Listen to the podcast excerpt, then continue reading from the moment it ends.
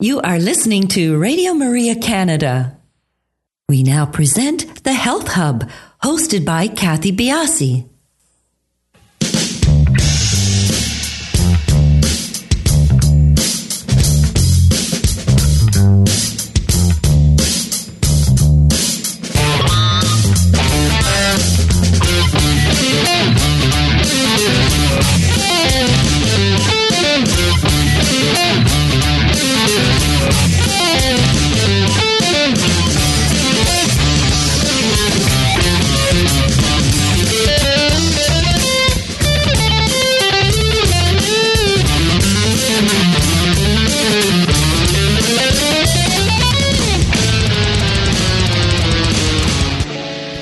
Morning, everyone, and welcome to the Health Hub. My name is Kathy Biase. I am your host, and along with our producer, Alex Diaz, we'd like to welcome you to the show on this beautiful Tuesday morning. Good morning, Alex. It is beautiful. Good morning, Kathy, and good morning to our listeners. A big change from yesterday.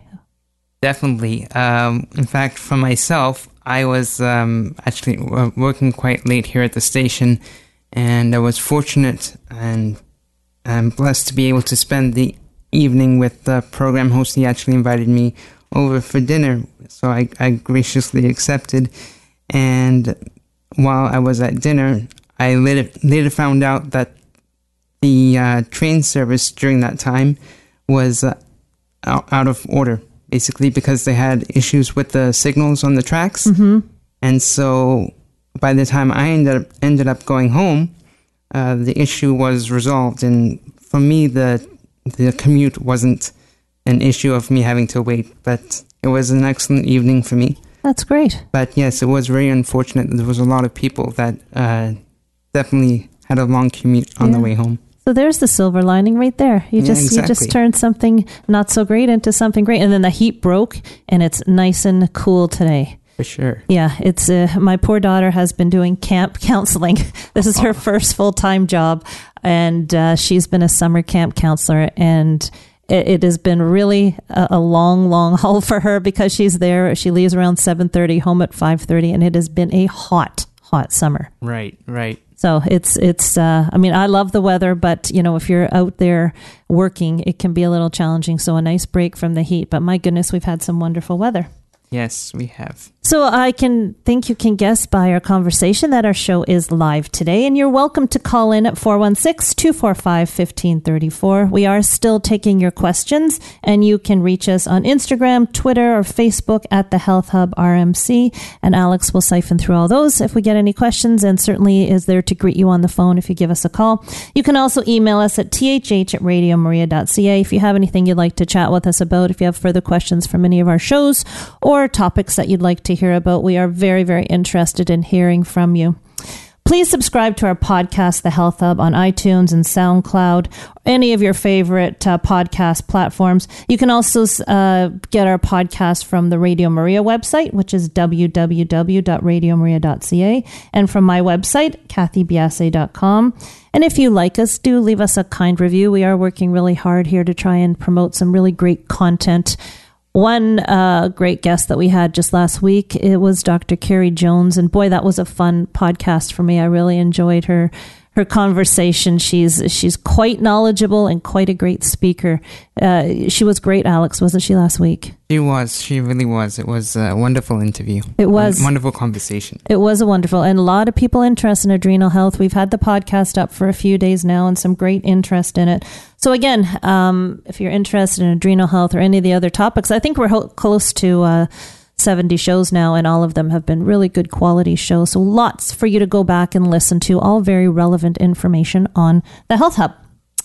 So, moving on to our show today. With my interest in nutrition, I'm sure you can understand why a study called Mediterranean Diet May Blunt Air Pollution's Ill Health Effects would pique my interest. And I read the study, and we are going to be talking with someone who is very involved with this study, Chris Lim, after the break. But, uh, you know, to do a little bit of digging into this, air pollution, toxicity, it's something that environmental issues, something that really has been getting a lot of play. We've had some guests on the show talking about it, but it's something that um, I, I, I definitely try to consider. And I did some some digging, and I found a study from the International Institute for Sustainable Development. Now, this study was back in 2015, and unfortunately, I can't find any reason to think that these numbers are any better. Um, but air pollution costs Canadian families an estimated $36 billion due to premature deaths and illness. That is an outstanding number. And you know, you couple this with things like mental health issues and and you know other health issues that keep people at bay. This number to me was was profound. And the study further went on to say that approximately, in their estimation, about 7,700 deaths, premature deaths, are attributable to air pollution. So, this is something that affects us all greatly and something this is a hidden issue that we don't really understand until we start layering illnesses and, and their causes onto onto our platform. And that's why it's so important for us to get a handle on air pollution on ways to help our bodies detoxify. And one way that has maybe not detoxify in this case may be the wrong word, but the Mediterranean diet from this study may aid in uh, protecting us from air pollution. This study was published uh, this just this past May in 2018. Now, on a on a brighter note, um, Canada. Now, this is this is depending on which study you're looking at, but Canada ranks, uh, you know, at the very most in the top ten of the highest air quality index in the world. So some have us as high as two, and Iceland and Finland seem to be in the mix quite often, Ireland as well. But so some some happy news, some silver lining again in all this. Canada does fare very well on the world stage when it comes to air pollution. But obviously, with the prior statistic I showed you, we need to do a lot more. At the very least, we need to be aware of ways to mitigate this. So, our guest today is Chris Lim, and he is a PhD student in the Department of Environmental Medicine at NYU School of Medicine. He is interested in studying the relationship between the environment and health, and his areas of interest include pollution, climate change, and sensor wearables. He has a master's in biostatistics from Yale and a bachelor's in the environmental engineering from Columbia. Our learning points today is what is air pollution? And we're going to get a little bit down and dirty about that. How can air pollution adversely affect health? And how can diet protect us from air pollution? So when we return, we will talk with Chris Lim.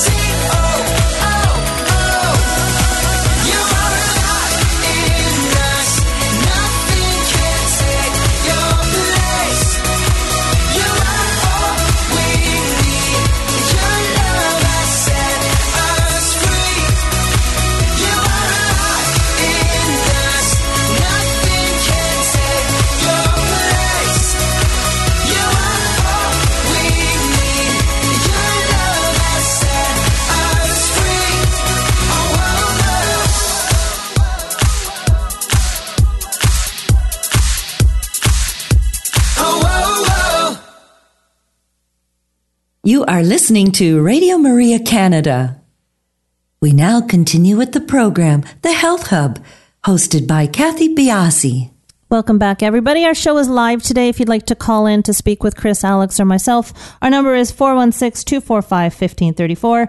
Again, our um, Instagram, Twitter, and Facebook handle is at the Health Hub RMC, and feel free to email us and we'll try and get to your questions. Welcome to the show, Chris. Thank you for joining us. Hey, how are you? I'm very well, thank you. So this study's gotten you a little bit of notoriety. Um, it's it's a very interesting topic. How did you get involved in this sort of framework of study? Oh, okay. So I'm interested in studying the health effects of air pollution, um, and I was um, really interested in what subpopulations are at elevated risk of air pollution. So I tried to study, um, you know, these risk factors for health, and I found that diet um, really you know, modify the relationship between air pollution and um, mortality in this um, cohort called the NIH AARP um, Diet and Health Study. Um, this cohort is a, a, group of about a half million older Americans uh, across the U.S. So um, like a very uh, robust and big data set. Interesting. Now, backing up a bit, your interest in air pollution, climate change, and you've got in your bio here sensor wearables. Now, what is sensor wearables? What do you mean by that? Okay, so I'm also really interested in um, how air pollution affects health um, on the, I guess, on the personal level um, uh, level. So I'm interested in applying all these um, new technologies that are coming out. So there's, um, you know, um, these smart watches that can measure heart rate, um, lung function, um, like smart T-shirts that can also do that. And there's a lot of there's recently there's been a lot of um, advances in um, portable air quality monitors. So I'm really interested in you know, taking all these new technology to you know study the relationship at a closer microscopic level. Well, when we talk about um, air pollution, we're obviously encompassing environmental toxins. So why is that? How did that become an area of interest for you? Just something that you came across and decided to go deeper into it? Yeah, um, I came across um, air pollution when I was doing my master's at Yale. So that was my, I guess, my thesis project, and I was just really shocked by how air pollution can, you know, adversely influence health both at the individual level and the population level.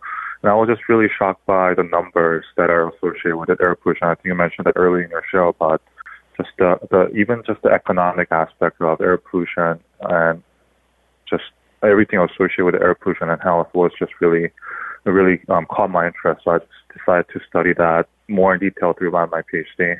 It is it is profound. I didn't get any numbers from the states, and I do think as far as air quality, the states is is um, lower. Uh, it is lower ranked than Canada. But here here in Canada, our population is smaller, and yet we still have a thirty six billion dollar hit when it comes to air pollution. So I, I find that um, right. very very extreme.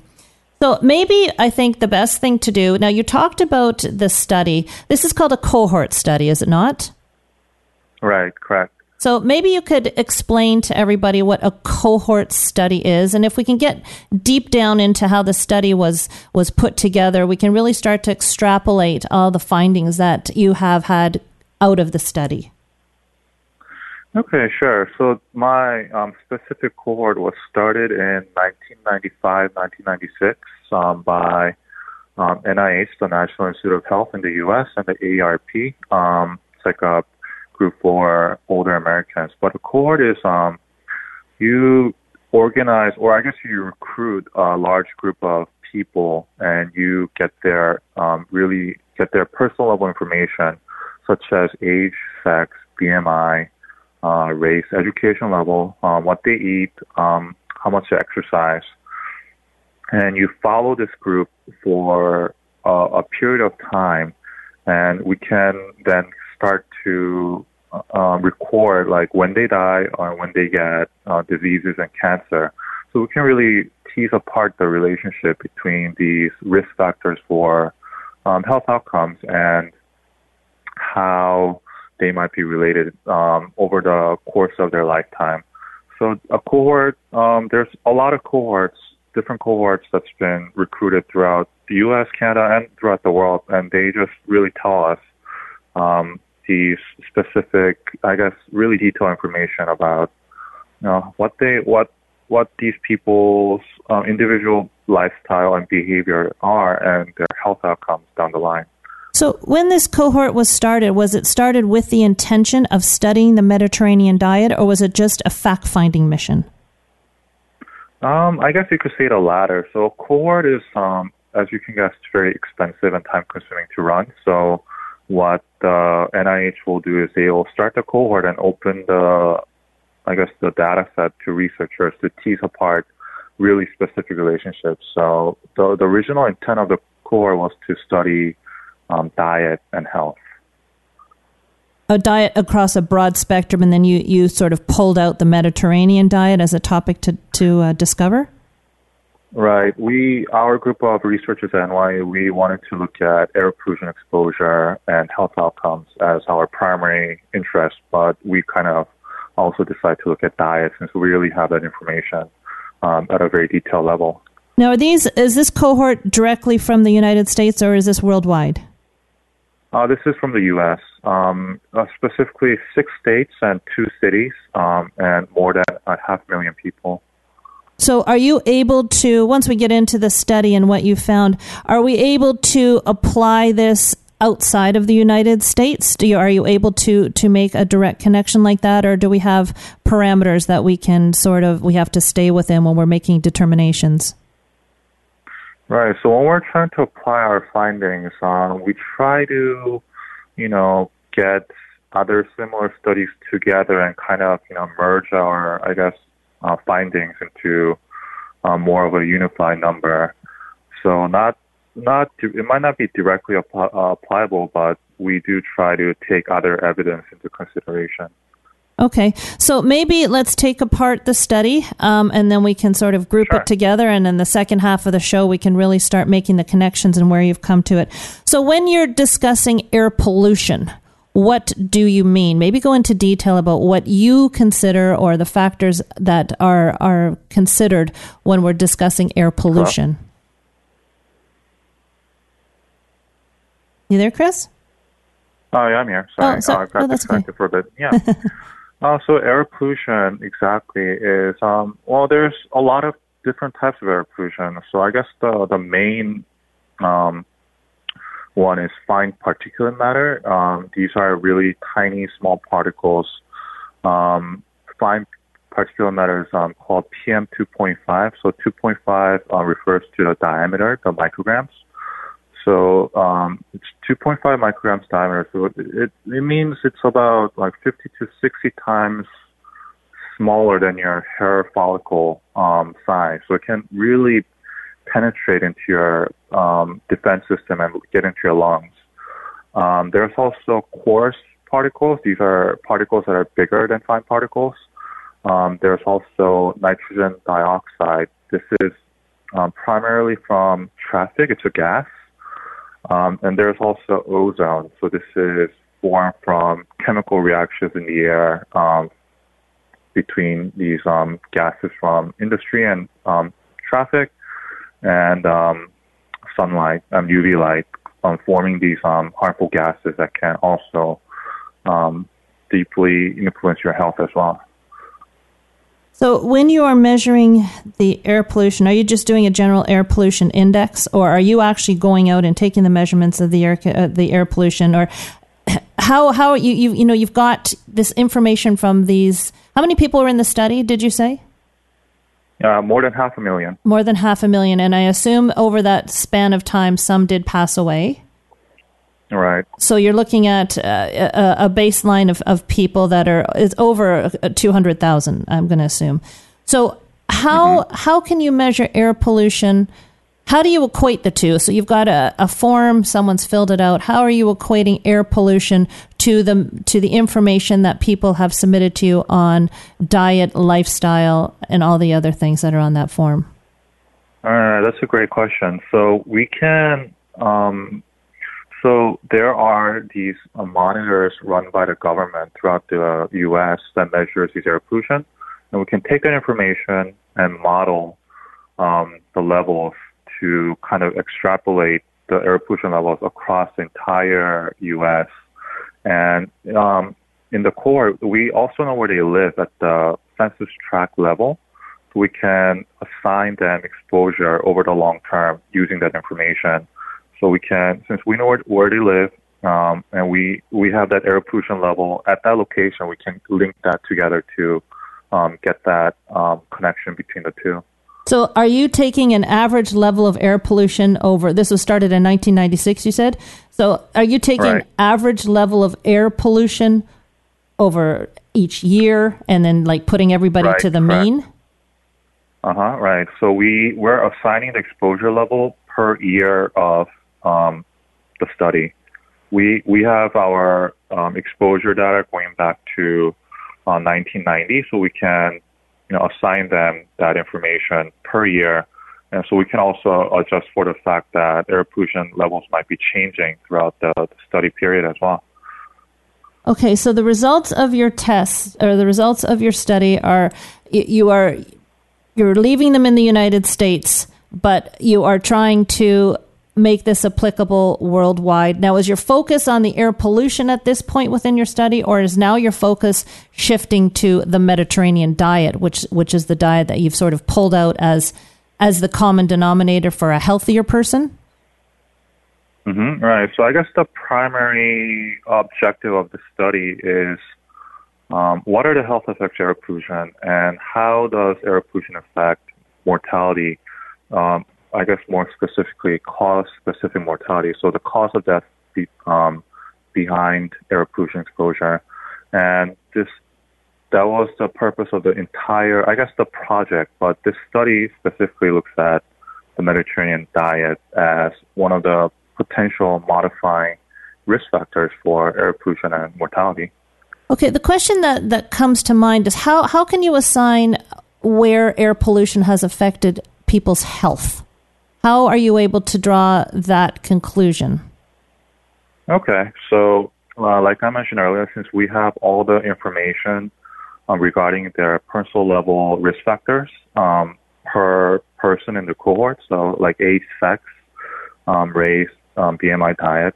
So in our um, statistical model, we can adjust for all these uh, risk factors that might be, you know, influencing the mortality risk. And after we adjust for everything we can think of, um, and we all we look at the air pollution, I guess, variable in the model, and if it's still significant, we can say that you know air pollution is a um, I guess an important important risk factor for mortality. Um, so this is how similar studies are run. We try to collect as detailed information as possible um, per person. We adjust for everything. We can um, get our hands on. And if the air pollution, um, I guess, variable is still remaining to be significant, we can say that, oh, this is a an important risk factor for health and mortality. Is the objective is the objective to bring awareness about air pollution, or are you trying to say in this region of the country we see far more of an impact than other areas? Why is that, or what what are you hoping that people pull out from the study on on the air pollution piece and then we'll get to the diet after our break sure. So i guess the the purpose of that um, the, the that component of the study is to just say how much does the risk factor i guess or how much does the mortality risk increase associated with air pollution especially cardiovascular mortality? Um, we a lot of studies have been done uh, looking at that, but we just wanted to kind of confirm and uh, you know say that this is a number for air pollution and cardiovascular disease mortality. Okay, so I'm assuming that you've you've also put other chronic diseases within this realm of air pollution affecting health, and I think what we're going to to do for the last part of the show, to the second half of the show, is I really want to line up the health um, effects of air pollution, and then really start to link in what the Mediterranean diet is and how you have found that it impacts, and perhaps why it has impacted health on, on such a positive note. So when we come back from our break, we'll get uh, really deep into this and, and talk with Chris about a lot of the important pieces that we can apply in our own health sphere to maybe buffer the effects of air pollution within our own environment. So we'll be back in a few minutes.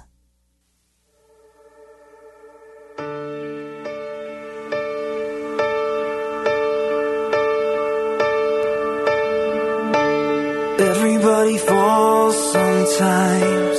Gotta find the strength to rise from the ashes and make a new beginning. Anyone can feel the ache. You think it's more than you can take, but you're stronger, stronger than you know. Don't you give up now. The sun shining.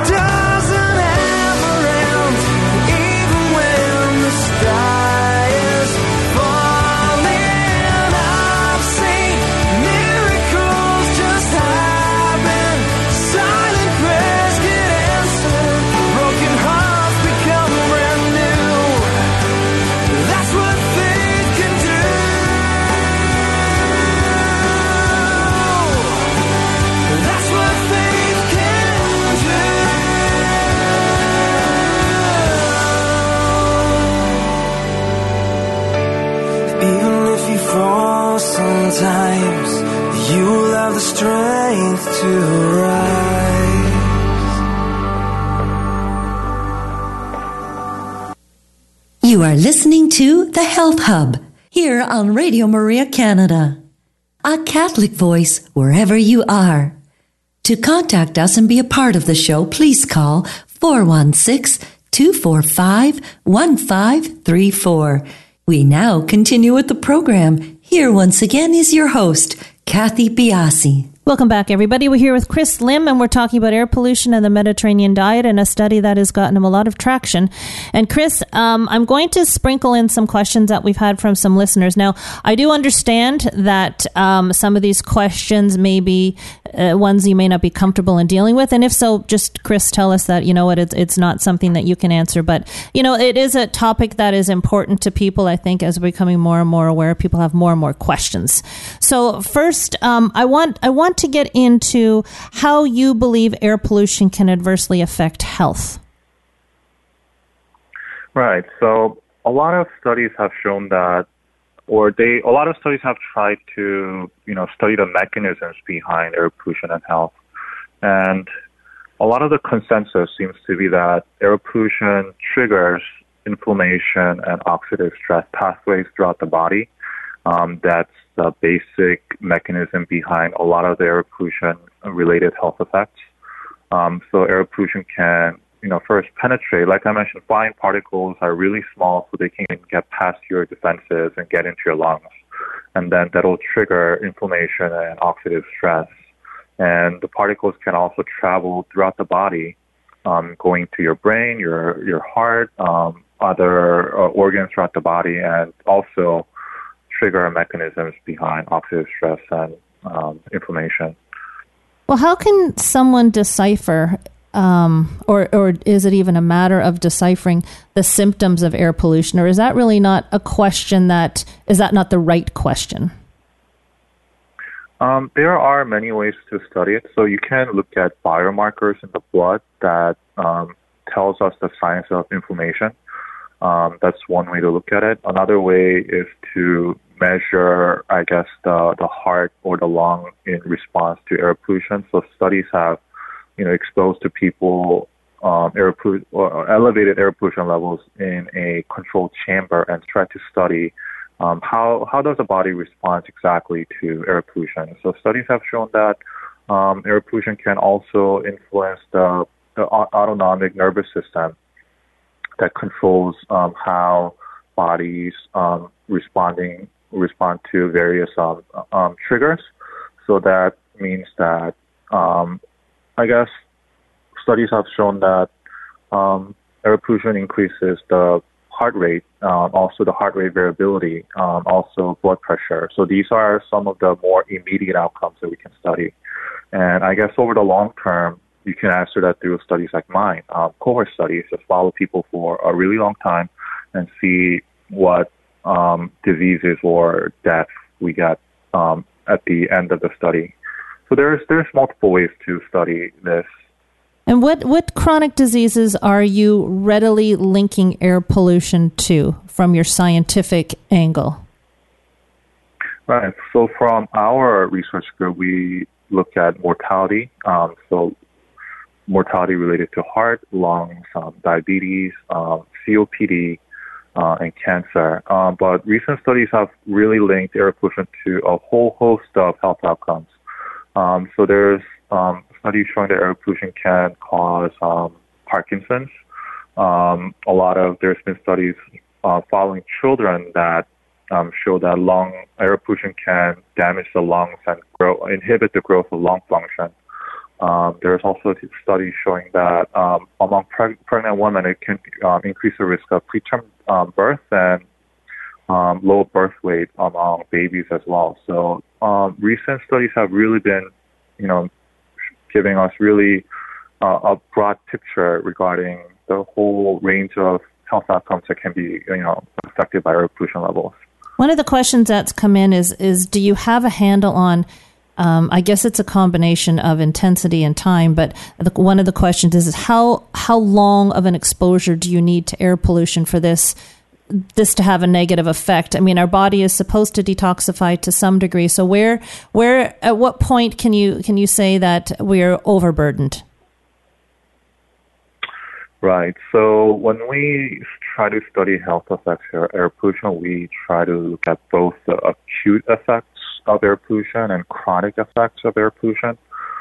So acute effects can um, result in symptoms pretty immediately. Um, so after days that have higher pollution levels, you'll see spikes in um, hospitalization rates um, regarding cardiovascular or respiratory outcomes, um, as well as um, people that may be especially sensitive to air pollution. So people with asthma or COPD can, you know, can be also triggered by um, short-term increases in air pollution.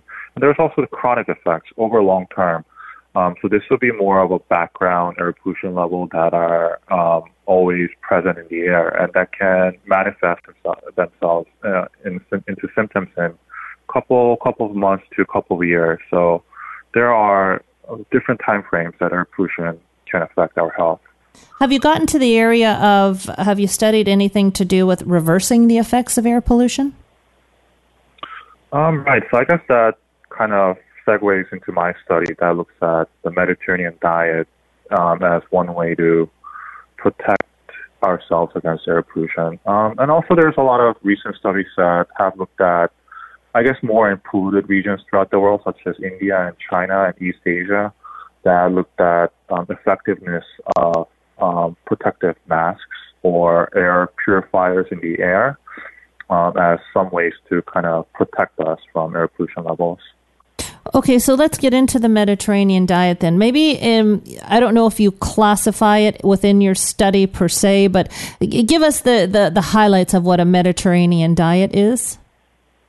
Sure. So a Mediterranean diet um, emphasizes consumption of plant-based foods, olive oil, and moderate intake of alcohol. Um, so it really provides a highly enriched diet in um, antioxidants and anti-inflammatory compounds. Um, so it's a diet really rich in fruits, vegetables, um, nuts, legumes, fish, and low in red and processed meat, and some amount of alcohol. Um, so in my study, we tried or we created this index called the Alternative Mediterranean Diet Index that measures, um, I guess, adherence to a Mediterranean diet. So it's a number that's between zero and nine. Um, and one point is given per above median consumption of a component of a Mediterranean diet, such as a fruit or a vegetable. So we really could detail, or we could really measure Mediterranean diet in a very detailed way in my study. What what do you feel is it is it the antioxidative value that you are you are crediting the Mediterranean diet for for its protective effect against air pollution? Yes, um, I think that's what we are thinking right now. Um, um, like I mentioned earlier, a Mediterranean diet has you know, antioxidant and anti-inflammatory compounds, and air pollution um, like we discussed earlier, is really driving our or driving the adverse health effects throughout through you know oxidative stress and inflammatory mechanisms. So we're thinking that these compounds in the diet may be combating the adverse effects of air pollution. Did you use any other diets in your study, or does was the Mediterranean diet something that of a surprise to you that just sort of came to the top of your study, or did you look at you know a ketogenic diet and a Mediterranean diet and you know your standard American diet? Mm-hmm. So we in this study especially we looked at the Mediterranean diet, and I guess our next step would be to try to answer that question. We're requesting more data from NIH to you know really to really look at diet in a very detailed way and try to create other indi- uh, indexes that uh, measure a healthy diet, um, such as a DASH diet or the American Healthy Eating Index diet.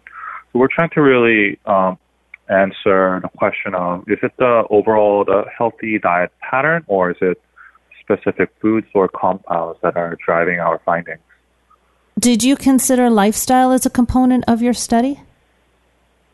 Um, not specifically, but we try to answer that through other um, information such as their exercise habits and um, you know, I guess that'll be it actually exercise and Sleep. BMI and mm-hmm. right. No, the uh, it, question comes to my mind. That was a, a, good bit of umming and ahhing there. A question that comes to my mind, and it can it, it may be out of the realm of what you're comfortable talking about, but you know the the recent with you know within the last 10 15 20 years the recent surge of lung cancer not due to directly linked to people that smoke so what i'm talking about is people who have never smoked and getting lung cancer do you think that in the realm of what you've studied and in the realm of chronic disease that this is a possible link to that disease, or are, is that too broad of a sweep to paint on what you've done? Um, I'm not sure if I can answer in a very specific way, but air pollution could be one of the multi factorial reasons behind that. Um, air pollution levels have been decreasing throughout U.S. and you know developed world, so that could be a potential reason, but I'm not exactly sure. Does does this sort of um, you know all these? It, it's like anything, right, Chris? You do this study, you get some results, and it leads to 25 other interesting and deep questions that you might want to get to. So, where Mhm, do right. you see yourself going in in this direction? Because I, you know, you're just you're just. Uh, on the scope of things, a young person starting off in this on this uh, on this journey, where do you see yourself going as far as continued studies in this area? Right. So, like I mentioned, I'm really interested in mm, other diets that might be driving our findings, and um, I guess in the future, I'm. I mean, I study. I guess my broad interest is in the environment and health. So, I'm also interested in effects of temperature, um, green spaces such as parks and trees, and how that might be influencing our health. Um, and like I mentioned earlier, um, I'm also interested in sensors and wearables as some as a potential application of um, new technology in studying this relationship. So I guess I could down the line combine or tie that all together and try to maybe create a study that's more um, directly tests my hypothesis that diet can influence air pollution and health. Maybe we could, you know, equip people with these um, smart T-shirts and portable air quality monitors and um, try to you know inter intervene in terms of their diet and see how you know everything changes in response to that, or you know give them supplementation such as vitamins or specific foods that might make them healthier. So, you're there's there's different. sorry. Go, Go ahead, ahead. Chris. No, go ahead. Different Yes, applications. I, I was just saying like right. So I'm just trying to you know come up with new innovative ways to study you know air pollution and health and you know try to look at whole different whole, whole a whole range of factors that might be influence, influencing that relationship. Have you seen anybody pick on the uh, pick up on the aspect of the air pollution in and of itself? And what I'm talking about is, um, I'm sure within the cities that you've examined people, some have far more pollution than others. You've come across with this study um, that that has these results about diet and so forth. But has anyone picked up on the lead that uh, these particular areas need to address the air pollution itself? Right. Um, especially in the U.S., there's been a lot of efforts to identify regions that are not meeting the standards, and um, um, uh, I guess a big question in my um, field is we need to really identify what sources of air pollution are the most harmful to our health. So PM 2.5, fine particulate matter, um, it's not really exactly the same across um, locations. Um, particles might be coming from, you know, the desert or sand or sea salt, uh, whereas some particles might be coming from traffic or coal combustion or really harmful metals from factories. And those two are not the same when it comes to health effects. So we need to really identify, you know, what component of health or what component of air pollution and fine particulate matter is driving the health association and try to identify regions where that, that you know, these really harmful particles might be um, coming from. Now, did you find within the regions that you studied things like open spaces and trees made a huge impact on the degree of air pollution? Right. So that's that's a great question. We're trying to answer that um, as our next step. So we're looking at we're linking these people to exposure to green space and parks and forests and see what these how might how these environmental factors might be also influencing mortality risk. Um, we're also finding really interesting findings that way, and we're finding that um, increased exposure to green spaces decrease the mortality risk um, significantly, especially um, cardiovascular mortality risk. And this also been this also has been shown in um, recent studies as well. Um, green spaces and parks as um, one way to you know either directly or indirectly influence our health um, throughout uh, across the world as well. Well, I think, you know, even when it comes to buildings, uh, I mean, I have no idea. Mm-hmm. My husband's in the architect field, but I have no idea how it is in the States. But even within developing, developing um, infrastructure in the cities, we're seeing here a lot more of the live walls. We're seeing a lot more green space. We're seeing a lot more, and I think it's more of a, of a legislative push to to keep some green space and make it a healthier environment. I don't know if that's a piece of you know where your studies might lead but it does have profound effect on on many many things and one question that's popped up and i don't know if it's in your realm of expertise is do you have any advice how someone could detoxify from some of the pollution that, that we're inevitably intaking? Right. So I guess I guess a direct way to detoxify would be through your diet, um, which is a main finding of my study. Um, also, consistent with more recent studies that um, look at the short-term air pollution effects and short-term health outcomes. So a lot of smaller studies have you know, directly given to people supplements like vitamins and um, broccoli sprouts for a more of a healthy diet. And these had a, a, a noticeable effect on um, health outcomes such as heart rate variability, um, biomarkers in the blood, um, and inflammation levels. So that's one way to do it, and to directly detoxify also air pollution. And I guess another, uh, I guess another broad way to detoxify yourself is actually just try to prevent exposure um, to air pollution um, to getting into your body. So that's you know try to avoid high traffic areas. Um, try to look at um, air quality levels um, throughout the day, and just try to I guess um, walk through green spaces and um, try to be healthy overall. I think those would be the main uh, ways to you know protect yourself from air pollution. Before we before we have to end the show, I have a question. Um, uh, just a, an interest question on my end. Have did you see within your study if people started? You know, uh, were your were the people in your study studied from?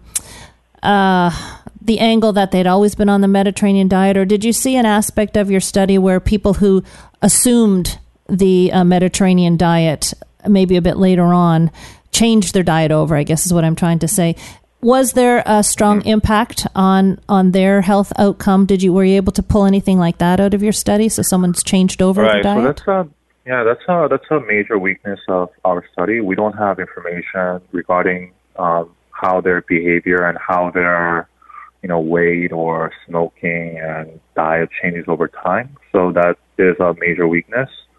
Um, but that could be, you know, that could be really answered in the future from other more detailed studies down the line.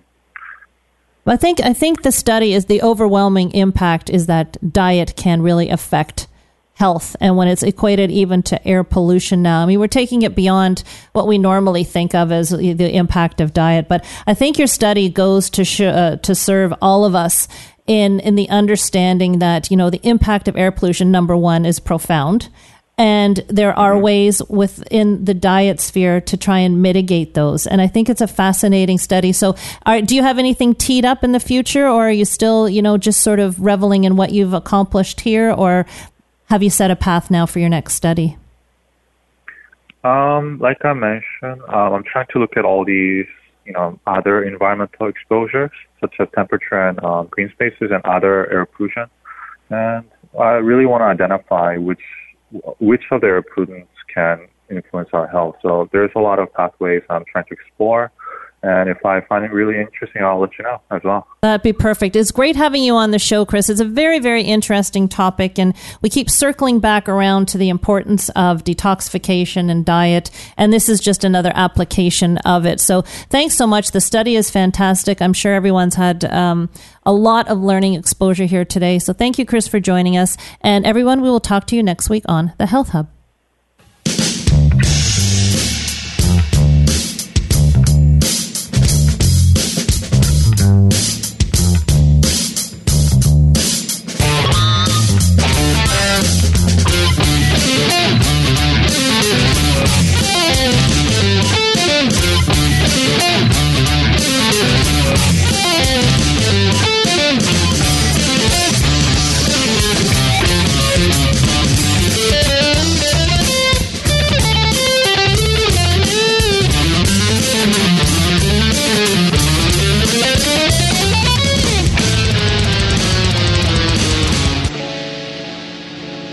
Have been listening to The Health Hub, hosted by Kathy Biase, here on Radio Maria Canada.